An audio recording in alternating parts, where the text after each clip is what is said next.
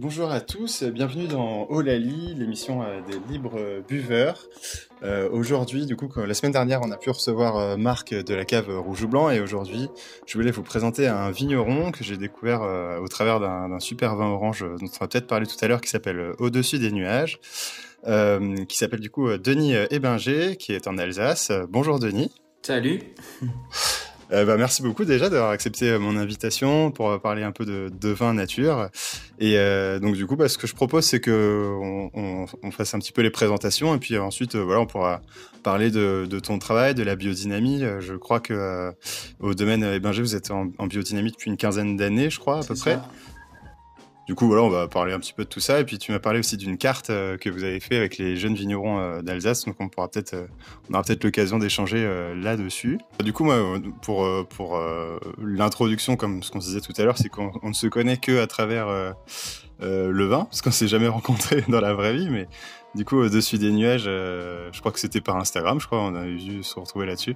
Mais c'était un super coup de cœur parce que ma copine n'est pas très fan de, de, vin orange forcément à la base. Et euh, celui-là, j'ai dit, mais si quand même, euh, parce que essaye quand même celui-là, parce que finalement, euh, il peut y avoir ce côté avec la macération qui peut être un peu, un peu abrupt ou pas forcément parlant pour, pour les gens qui sont pas fans. Mais là, il y a un côté qui est tellement aromatique avec celui-là. et je, je l'ai trouvé très, enfin, il y avait toute une espèce de plaisir immédiat à l'apéro, là, comme ça, qui était vraiment chouette. Et puis, un petit peu, on l'avait servi un petit peu frais. Et il y avait tout de suite ce côté un peu orange, euh, orange confite qui était hyper sympa. Un peu mousse, ouais. Ouais, exactement. Je crois, si mes souvenirs sont que c'est un assemblage avec plusieurs cépages du coin qui sont vachement travaillés en Alsace, y compris le Riesling et le Gewürztraminer. Ouais, c'est ça. Bah, en fait, il y a 20... dans cette cuvée-là, il y a 20% de Pinot Gris et le reste, euh, c'est du Gewürztraminer et du Riesling. En fait, euh, sur ce genre de vin, euh, ça peut paraître un peu abrupt parce que en fait, l'esthétique, euh, elle est complètement différente. Du coup, euh, il, faut forcément un, un petit peu, euh, un petit peu se pencher dessus, quoi, parce que ça remet un peu en question ce qu'on a l'habitude de, de boire en termes, en termes juste de goût, quoi, parce que tu, tu sais pas, c'est hors, hors, les canons de ce qu'on a l'habitude.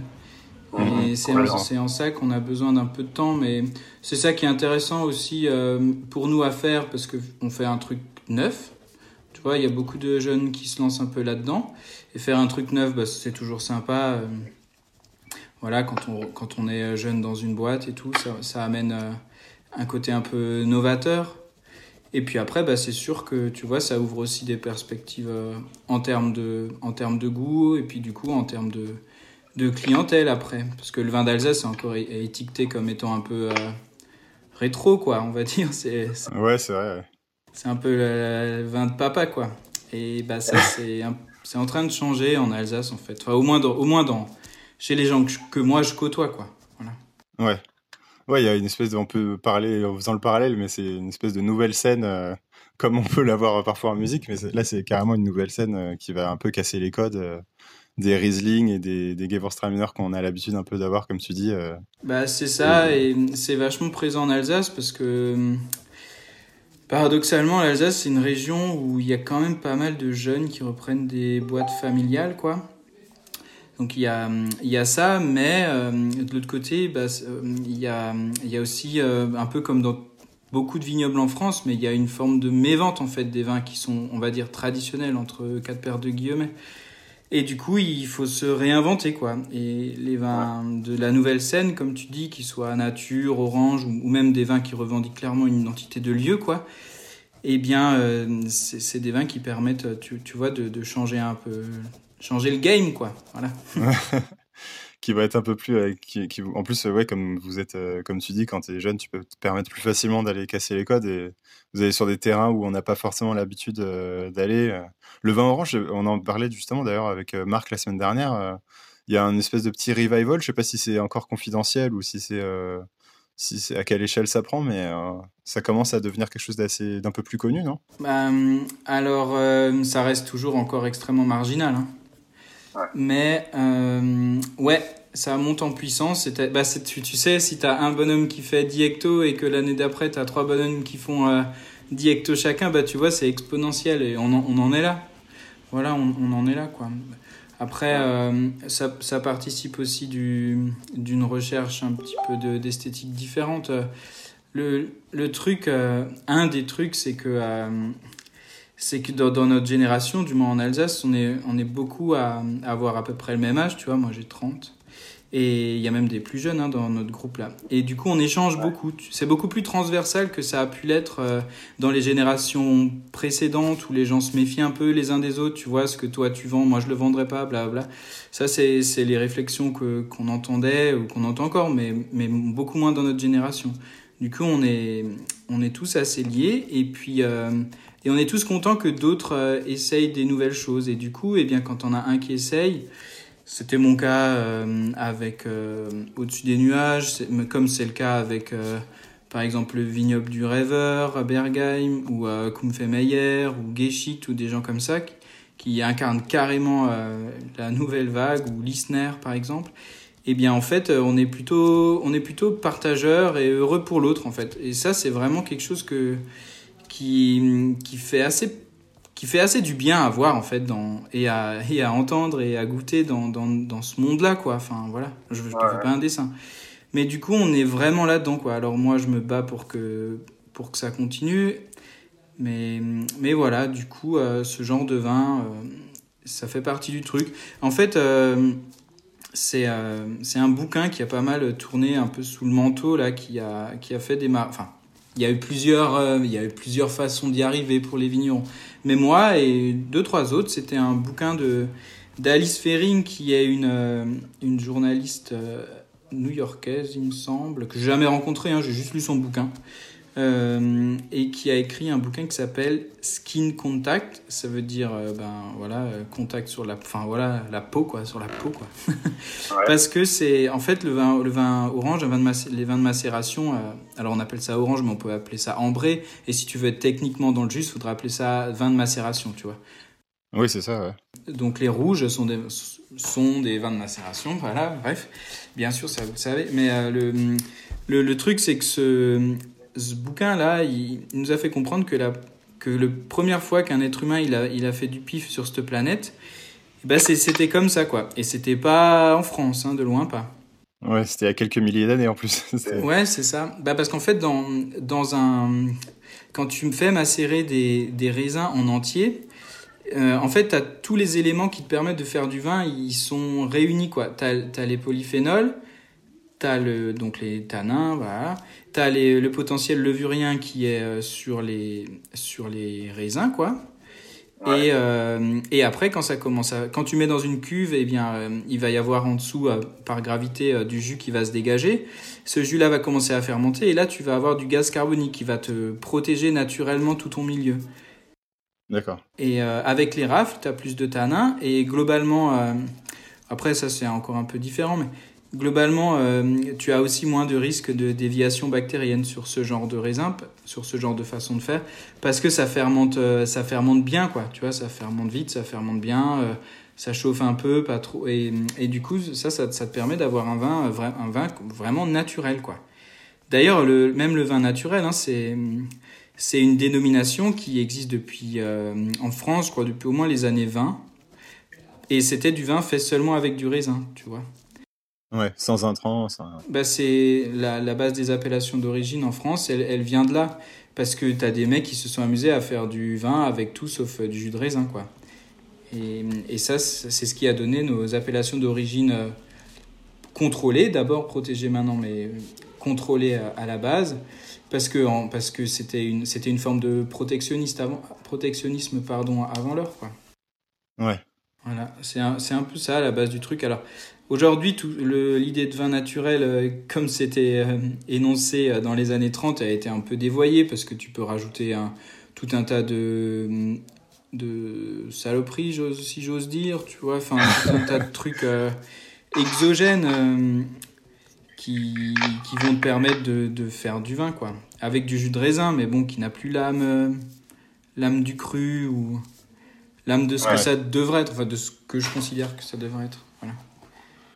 Ouais, puis j'ai l'impression aussi, je, je, crois que c'est aussi quelque chose que vous partagez au, domaine hébergé, mais euh, qui a un rapport aussi un petit peu à la terre sur laquelle tu t'implantes, avec un espèce de rapport aussi quand même un peu euh, d'être un peu à l'écoute et d'être juste en fait une, des parties, une des composantes en gros de, de comment la vigne va se développer et de pas être trop interventionniste non plus, c'est ça? Bah oui, en fait euh, c'est une, une démarche qui porte un nom même en philosophie, on appelle ça le holisme. Tu vois, Socrate, il disait tout est dans tout.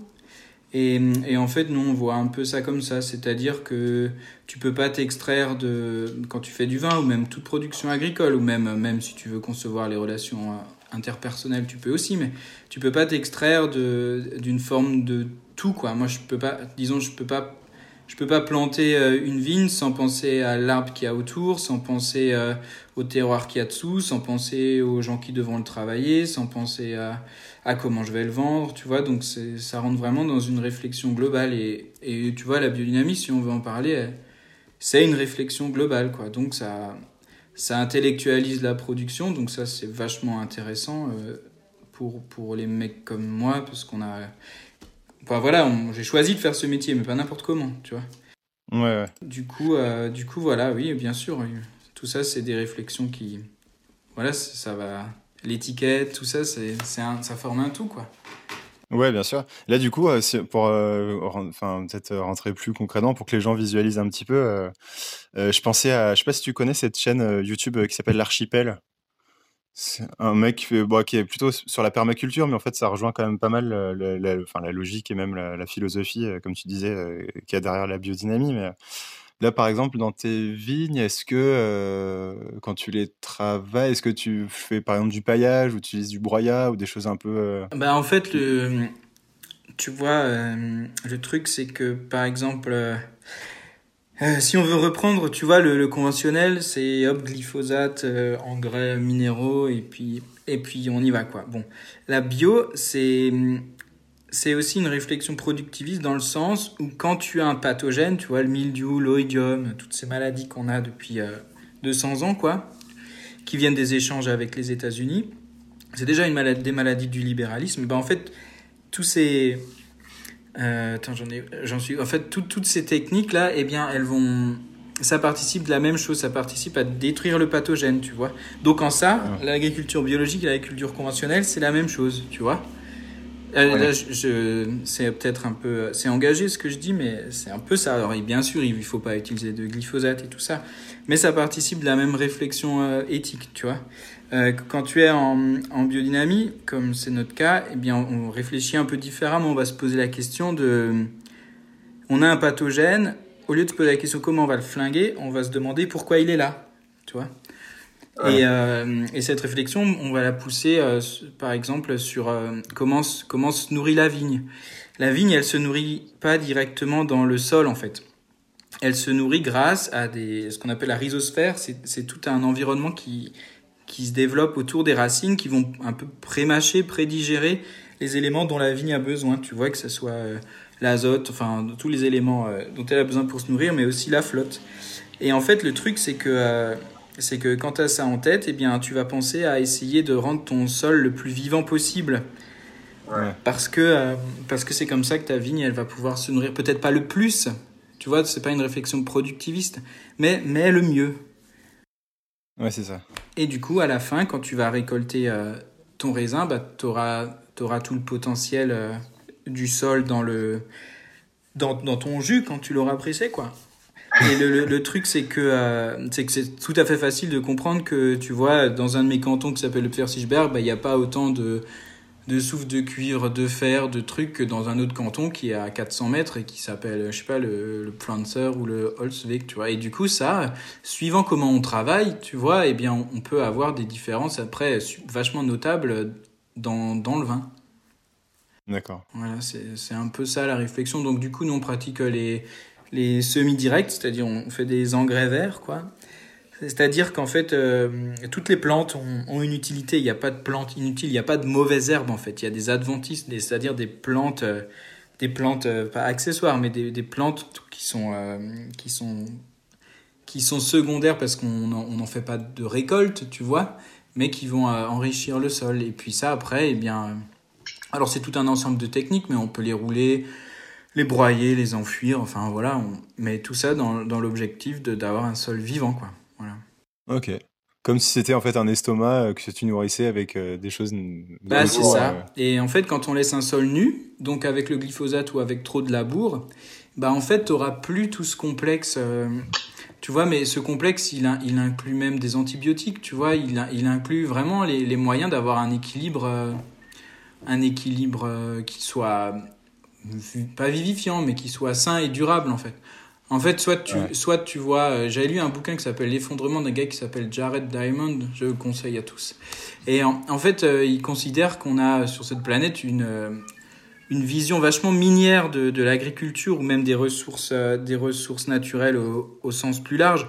En fait, on va prendre, on va prendre dans l'environnement, dans notre écosystème, ce dont on a besoin pour, pour vivre et pour avoir des iPhone 12 et pour voilà.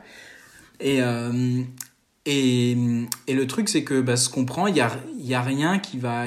Il n'y a, pas, y a pas les moyens de remplacer la nature, elle n'a pas les moyens de remplacer euh, aussi vite que nous, on pompe, en fait. Alors que dans ce type d'agriculture, qu'elle soit permaculture, euh, voilà, TCS, technique de culture simplifiée, bah en fait, tu vas essayer de créer un environnement qui, qui fait une boucle, tu vois, qui s'auto-satisfait, et la récolte, c'est le surplus. Donc c'est tout à fait un autre paradigme. Et du coup, euh, là, bah, donc, là sur, euh, sur ton approche, est-ce que c'est quelque chose que tu partages? Tu parlais du coup de la, de la, de la scène, euh, nouvelle scène entre guillemets, des, des jeunes vignerons d'Alsace. Vous avez bossé ensemble là, sur, sur la cartographie que tu m'as envoyée, qui est hyper intéressante, où tu vois un peu tout, la, la diversité déjà de la région et comment ça se passe. Est-ce que c'est plutôt partagé cette approche biodynamique et tout ça, ou c'est quand même encore un peu à contre-courant contre dans la région? Non, non, non, non. C'est comment dire? En fait. Euh, alors tu vois, il y a, y a, eu trois ou quatre vagues de, de bio en Alsace. Je reprends toujours, j'essaye toujours de mettre un peu d'histoire là-dedans parce que c'est intéressant. Il y a un mec dans les années 70 à Berkholz qui a fait de la biodynamie parce qu'il a utilisé je sais pas quel produit. Euh, le domaine existe encore, hein. d'ailleurs, il fait partie du groupe jeune, là, le, le petit-fils ou l'arrière-petit-fils Xavier. En fait, il a utilisé un produit qui l'a rendu aveugle pendant trois mois. Et du coup, il s'est dit qu'il y avait un couille dans le pâté, si je puis m'exprimer ainsi. Et, et lui, c'était un des premiers, euh, donc dans toute fin des années 60 à faire de la bio et de la biodynamie. Après, euh, il y a eu les mecs un peu hippies, euh, genre Frick et tous ces gens-là qui s'y sont mis dans les années 80. Après, il y a eu une vague euh, en 1995, je crois, 95-98, des mecs comme, je crois, Zintum, bref, je suis pas sûr, hein, mais Barmes Bûcher, j'en suis sûr, et, d'autres comme ça, dire l'arcade et tout parce que euh, en fait on a des organismes de, formation professionnelle pour adultes et il y avait un mec qui dirigeait ce truc-là qui s'appelle Jean Schetzel qui était euh, qui était un peu un petit peu novateur et qui a fait venir des mecs comme euh, Pierre Masson, François Boucher. Ça c'est vraiment des gens qui les, les, les, le couple Bourguignon aussi. Ça c'est vraiment des gens qui qui ont déjà planté la graine d'une agriculture différente. Mmh. C'était des pionniers un peu à leur époque, non Ouais, ouais, oh, bah oui, oui, de loin, oui. Et, euh, et après, il y a eu euh, bah, des mecs euh, juste après, euh, dans les années 2000, euh, comme mon père. Et après, et aujourd'hui, maintenant, il y a, y a plein de gens qui vont en bio, mais parce que le, le, vin conventionnel se vend plus quoi, en Alsace. Donc, tu vois, du coup, ça, ça, te, fait, ça te fait quand même une, une petite histoire avec avec une petite antériorité et à chaque, et chaque fois avec des générations de gens différents. Et maintenant, je crois qu'on est à 18% de, de bio, mais je pense qu'on va atteindre un palier parce qu'en fait, il y a deux types d'agriculture qui, qui s'affrontent en fait. Euh, pas, bah si, elles s'affrontent parce qu'elles doivent euh, vivre sur le même terrain de foot en fait, alors qu'elles n'ont pas du tout les mêmes règles. Du coup, il n'y a pas de compréhension possible. T'as une agriculture du coup qui, qui, euh, qui essaye de valoriser, tu vois, des terroirs ou de mettre de la valeur ajoutée ailleurs que sur euh, simplement, tu vois, un vin avec 13 degrés d'alcool et puis voilà. Et de l'autre côté, tu as des gens qui ont un autre type de distribution et qui sont obligés de réfléchir à tous leurs coûts, tu vois, parce que, euh, bah parce que ça coûte cher de planter 7000 pieds à l'hectare au lieu de 4000, ça coûte cher d'avoir trois salariés au lieu d'un gros tracteur, et tu vois, du coup, euh, du coup je pense qu'on va atteindre un petit palier qui est même pas technique, mais plutôt sociologique en fait de, gens qui peuvent le faire et de gens qui. Alors, quand on veut, on peut, d'accord, mais de gens qui sont plus dans un système. Euh, tu vois, c'est le système que, que les laitiers euh, ou les éleveurs, ils, enfin, eux, ils essayent vraiment de, de s'en sortir, mais parce qu'ils ils en sont au moment où ils, peuvent, où ils fixent même plus leur prix, tu vois. Oui, c'est ça, c'est les Galia, enfin les, les, gros géants qui fixent les prix et parfois ils vendent à perte. C'est un peu... ça, ben, en fait, on, on parle parfois dans, dans, les, dans certains cercles de réflexion de l'actalisation de la production. Quoi. Bon, voilà. Ouais. Euh, moi, c'est assez politique, hein, mais moi, je peux pas, comment dire, je peux pas m'extraire de cette dimension-là quand, quand je travaille, en fait. Il y a, il y a un côté encore un peu, enfin, il y a un côté militant, quoi, tu vois. Ouais, bien sûr. Mais après, ce, qui est chouette quand même aussi, c'est que tu peux avoir une relation plus directe euh, par le biais des salons et de ce que là, on est en train de faire euh, avec les gens qui vont boire ce que tu produit par rapport aux, gens qui bossent dans le lait où c'est quand même plus compliqué, il y a plus d'intermédiaires et tout ça. Ah ouais, mais tu vois, euh, en fait, si on peut prendre le cas de l'Alsace, mais tu vois, dans, dans les années 70, 80, tu vois, tout ce qu'on connaîtra plus, quoi, les 30 glorieuses. Euh, bah en fait ça se vendait, tu vois, donc les gens n'avaient pas forcément besoin de réfléchir ou de se déplacer ou tu vois de, de discuter avec des gens comme toi euh, devant un ordinateur. Tu vois, c'est parce que la vente elle se faisait, c'était un produit aliment et la vente elle se faisait plus facilement, tu vois. Maintenant c'est vrai que, que comme on est dans un monde super ouvert, bah, je pense qu'il y a il y a un moment où si tu as un truc à dire, il faut prendre la parole, il faut aller le montrer, tu vois. Et ça, c'est tout ce que nos parents, ou beaucoup d'Alsaciens, mais même beaucoup de vignerons, même des très bons vignerons, n'ont jamais vraiment fait parce qu'ils n'auraient pas l'intérêt, tu vois. Mmh, mmh, mmh. Parce que c'est pas l'agriculture de base, tu vois. Euh, mais moi, je, me suis aussi pris des réflexions comme ça quand il fallait aller, euh, quand il fallait faire un site internet, mais ça coûte cher, tu vois. Ouais, mais j'en ai besoin, enfin, tu vois. Ou euh, ou euh, tu vois, le, par exemple, il y a un domaine emblématique en Alsace, je connais que à travers des vins, mais tu vois, c'est Ostertag. Lui, il a commencé, il, a, il était le seul dans son village à Epfik à faire des vins en barrique, à être en bio, à partir à l'autre bout de la planète pour essayer de montrer ses produits. Et les gens le, traitaient de, tu vois, le traitaient de fainéant parce que c'était le père qui allait dans les vignes et pas le fils, tu vois. Et tout ça, il y a, y a un rapport à la, à la, bon, ça c'est dans le monde agricole, c'est comme ça, mais il y a un rapport un peu à la, la culpabilité, tu vois, ce qui est noble, c'est d'en chier, tu vois, et d'en chier dans, la, voilà, dans tes champs ou dans ta vigne et tout.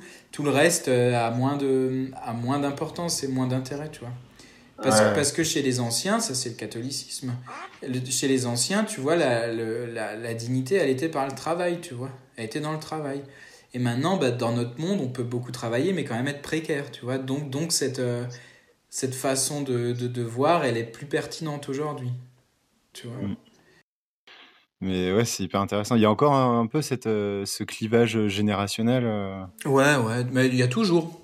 Parce que tu vois, mon père, il est super ouvert. Moi, c'est mon père qui a mis la boîte en. Enfin, la boîte. Tu vois, déjà, je parle en mode euh, start mais c'est mon père qui a passé le domaine en, en biodynamie, tu vois. Alors, mm. moi, j'y suis venu par d'autres biais, bien sûr, mais il avait quand même une réflexion. Par contre, il n'en reste pas moins qu'on a 30 ans de différence, tu vois, d'âge. Donc, évidemment, on peut pas voir la vie de la même façon. C'est plutôt, enfin, plutôt normal, quoi. Et hum, du coup, il y a, il y a, y a toujours, il y a toujours une, euh, il y a toujours une forme d'opposition.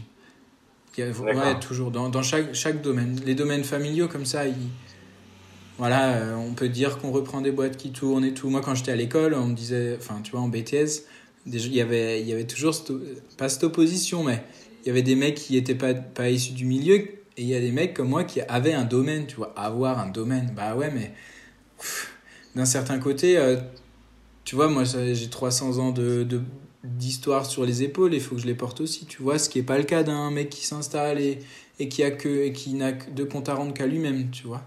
Donc c'est, des approches qui sont différentes. Mm-hmm. Mais qui sont les deux, les deux nobles et valables. Il n'y a pas de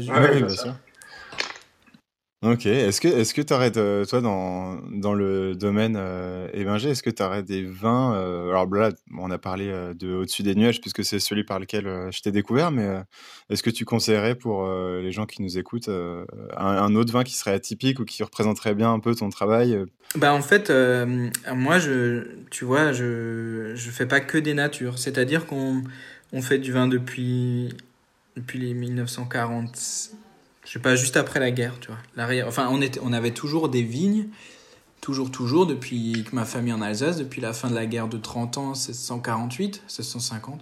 Et, euh, et du coup, en fait, le truc, c'est une question de respect. Tu vois, on a 13 hectares de vignes et on a une clientèle qui nous suit depuis des générations et des générations, tu vois. Le vin est bon parce que les parents travaillent bien. Mais, euh, mais, mais euh, moi, en arrivant, tu vois, j'ai voulu faire autre chose parce que, parce que bah, je kiffe le vin naturel, parce que je, enfin, il y a plein de choses qui ont fait que ben, je fais du vin naturel depuis quelques années, tu vois, mais ça reste une, proportion, une portion congrue du, de la production du domaine, tu vois. Mais, euh, mais du coup, les deux, les, les, deux gammes ou les deux façons de faire cohabitent et je suis heureux avec les deux. Après, est-ce qu'il y a un vin que bah, les oranges, c'est déjà quelque chose. Après, nous, on a, on a toujours un bon crément. En fait, dans notre famille, le crément, c'est presque comme de l'eau, tu vois. Ça se prend avec la bretzel ou avec le kouglof le dimanche. Ça a trois ans de latte, euh, assemblage de pinot, euh, c'est pas de soufre, euh, voilà, juste, juste un bon vin de, de fête, en fait, tu vois, le, truc qu'on n'a plus le droit de faire, en fait. Et ça, c'est des vins qui sont un peu, qui, je sais pas, qui font du plaisir. Tu vois, tu, pour 10 euros, tu as une bouteille comme ça. Voilà, c'est honnête. C'est ça le truc, faire des vins honnêtes, tu vois. 10, 12 balles, je sais pas. Bref. Oui, ça fait, c'est accessible. Et tu vois, si, si, je peux reprendre là sur, euh, tu parlais de nouvelles vagues, en fait, il y a plusieurs groupes avec des jeunes ou des gens un peu... En fait, on n'est pas jeune seulement par l'âge, on est jeune aussi par la, par la façon dont on avec laquelle on réfléchit, quoi. Euh, donc il y a l'AVLA, donc ça c'est l'association des vins libres d'Alsace, les vins nature, quoi, à laquelle bien sûr j'adhère. Et après il y a, il y a le groupe jeune, alors euh, des vignerons indépendants, lui il, rassemble pas que des gens qui sont en bio ou en vin naturel, c'est juste des jeunes qui ont les mêmes enjeux au même moment, tu vois, c'est-à-dire reprendre une boîte en 2020. ouais. Ça c'est déjà un enjeu, quoi. Et, euh, et du coup, bah en fait on, on on a compris que les enjeux, c'était à peu près les mêmes, tu vois, c'était la, les, les relations euh, familiales, l'accès au marché, la technique dans les vignes, même si on est tous beaucoup en bio, et surtout quel type de vin on fait, quoi. Et en, fait, le truc, c'est qu'on s'est rendu compte que beaucoup d'entre nous, on est, on est une soixantaine possible et on est souvent une vingtaine de très actifs, tu vois. Donc c'est un petit groupe, mais c'est pas, c'est pas rien, quoi et en fait, on s'est rendu compte qu'on mettait tous en avant des, des, lieux, des endroits, parce que, euh, parce, que, parce que chacun considère que tel lieu qu'il qu'il travaille, eh bien, il propose un goût, un goût différent. Et du coup, eh bien, en fait, le truc, c'est qu'on euh, on en vend et certains de ces vins sont présents sur les listes des vins euh, des vignerons depuis des plombes. Le problème, c'est que personne sait où ils sont. Et d'où l'idée de cette cartographie, quoi. Comme un peu sur le modèle, euh, sur le modèle de la, de la, carte des climats en Bourgogne, ben nous on a, on a, on a vraiment voulu euh, créer une, une, carte qui soit similaire pour montrer euh, déjà qu'il y en a beaucoup des usages et pour montrer où ils sont quoi. Donc voilà, c'est un peu ça l'idée de la, de la carto et puis puis tu vois toutes les cartes d'Alsace, tu les vois du nord au sud, et là tu les vois, tu le vois d'est en ouest, toi. Donc tu fais une rotation, et ça permet de, de montrer qu'en bas bah, tu as la plaine et en haut tu as le, le coteau. C'est même un petit peu politique parce que euh, historiquement, le, il n'y avait pas beaucoup de, de, vignerons metteurs en bouteille, tu vois, dans les années 50, 60. Ça s'est vraiment développé que, euh, que grâce à ouais, la société de consommation, quoi. Les gens ont commencé à faire leur vin, le vendre sous leur étiquette, et, et puis ça a fonctionné jusqu'à présent, quoi. Et, et du coup, euh, historiquement, c'était plutôt, tu vois, des, des gros faiseurs, des coop, des négoces et des gens comme ça qui, qui achetaient le qui achetaient le, le raisin, mais, mais comme c'était des, des grosses, c'est toujours des grosses entreprises, elles n'ont pas forcément le, l'attrait pour les petites cuvées avec un gros particularisme, tu vois. Du coup, euh, il y a eu toute une forme un peu d'homogénéisation, ça se voit aussi avec le, avec le, nombre de cépages. Euh, parce qu'avant la Première Guerre mondiale, il y avait une centaine de cépages, maintenant il y en a une dizaine, quoi. Donc il y a eu toute une forme de, standardisation, et cette standardisation-là, ben, elle n'est elle est pas elle est pas positive pour nous parce, parce qu'on peut, on peut pas s'exprimer, tu vois, chacun doit faire... Euh, doit faire la même chose. C'est le modèle euh, casque à pointe allemand où tous les vins ils ont le même goût et le modèle français où, où tu changes de où tu, tu traverses un chemin dans une vigne et puis puis t'as pas le même terroir quoi. Donc c'est vraiment deux approches quoi, l'ancien monde et le nouveau monde. Le nouveau monde il fonctionne euh, sur les marques et sur le cépage. Et ça, ça, ça se voit vachement dans, dans le Nouveau Monde. J'inclus Nouvelle-Zélande, Afrique du Sud, États-Unis, tu vois, tous les pays nouveaux, nouveaux producteurs. Enfin, nouveaux. Ça fait, voilà, ça fait quand même du temps. Mais... Parce que quand un, quand un cépage sur le cours. dans, si le cours mondial d'un cépage diminue, et eh ben, ils font venir une armée de Mexicains ou de je sais pas quoi, et puis, euh, et puis hop, sur greffage. Donc ils mettent un bourgeon d'un autre cépage qui est mieux valorisé. L'année prochaine, ils ont quasiment la même récolte, mais avec l'autre cépage mieux valorisé. Nous, euh, nous quand on plante une vigne, ben, on attend que. On plante pour que les racines descendent et pour que ton, ton calcaire il se goûte dans le vin, ou tu vois, et c'est toute une approche, c'est une approche qui est complètement différente en fait. Et, et qui, qui, qui demande aussi un peu un peu d'intérêt et un peu d'intellectualité pour, pour y aller. Alors, c'est. Ça, c'est pas non plus la mer à boire, mais. Mais voilà. D'accord. Mais du coup, là, quand tu parlais des, des 100 cépages, je me demandais. Euh, c'est des cépages qui étaient endémiques, qui étaient vraiment implantés, très typiques de l'Alsace, qu'on retrouvait pas ailleurs et qu'on a perdu depuis. C'est ça? Ouais, ou alors il y avait, il y avait des, des hybrides et, et des cépages endémiques. Ouais, là je peux parler du, du Saint-Laurent qui représentait la moitié de l'encépagement de la vallée de Münster parce que la vigne elle montait bien plus haut dans cette vallée. Je faut aller regarder sur euh, Google Earth Münster, bref. Et, euh, et en fait, euh, ce cépage-là, il est vraiment originaire d'Alsace, c'est un cépage rouge.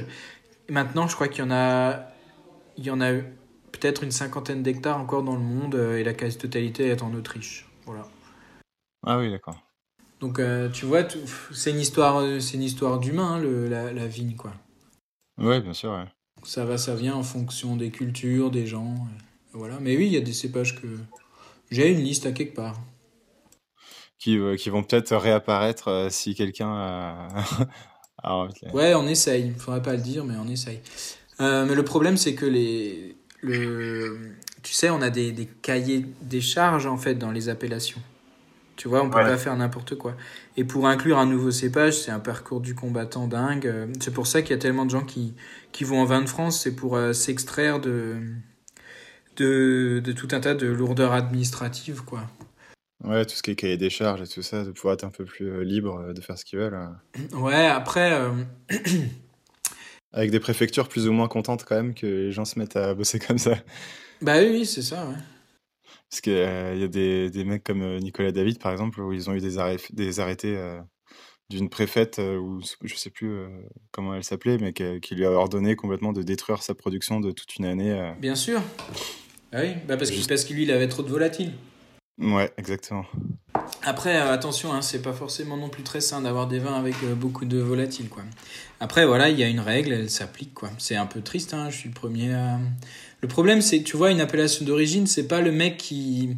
Parce qu'il y a des dégustations, des dégustations d'agrément. C'est pas le mec qui, qui, gagne, qui va le plus vite le 100 mètres, c'est le mec qui rentre dans le cadre. Donc, euh, ça peut être un peu castrateur, et ça, je peux le comprendre, et je l'expérimente régulièrement, quoi.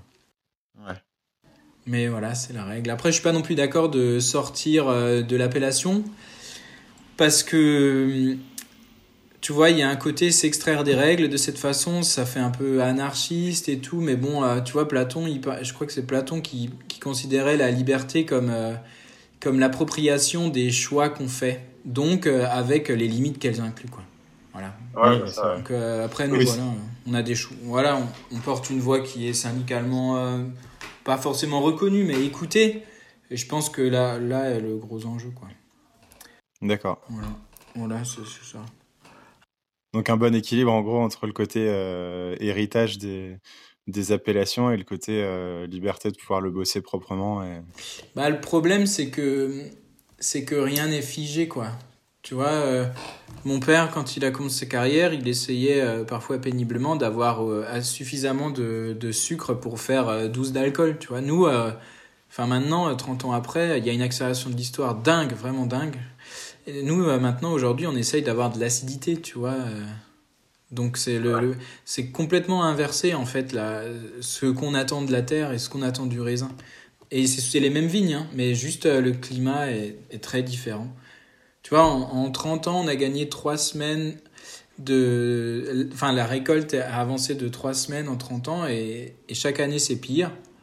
Donc je sais pas trop. tu vois, on, commence même à, à voir les limites techniques de, certains cépages notamment le Gewürztraminer et de certains endroits, quoi, notamment les plaines euh, sableuses, quoi. Bon, sur lesquelles je suis pas sûr que la vigne, enfin, bah, il y a toujours eu de la vigne, mais bon, c'est, tu vois, il y a, y, a, y a des limites, quoi. Après, je suis pas, je pense pas, non, enfin, bon, bref, il y a, y, a, y a vraiment de quoi faire, hein, techniquement. Après, je suis pas pour les clones, je suis vraiment contre l'irrigation.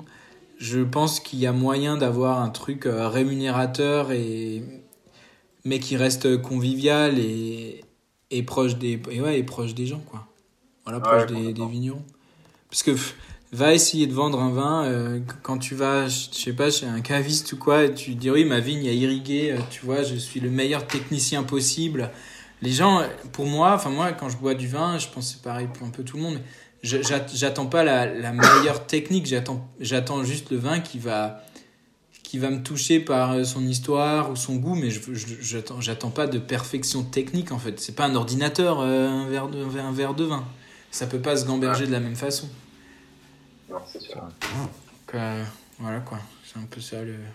C'est un peu ça le l'enjeu, les enjeux de nos, générations quoi, de faire des choses qui ont, qui puissent avoir du sens quoi. Et eh bien, merci beaucoup Denis du coup d'avoir répondu à mes questions. Avec plaisir. Voilà, on se, c'est, on se clôture du coup euh, cette émission de Olali, l'émission des libres buveurs sur ces belles paroles. Euh, on se retrouve la semaine prochaine, probablement avec Simon de la cave à manger euh, Tomette. vous êtes toujours sur Sony Music Radio et on se retrouve donc la semaine prochaine. D'ici là, portez-vous bien.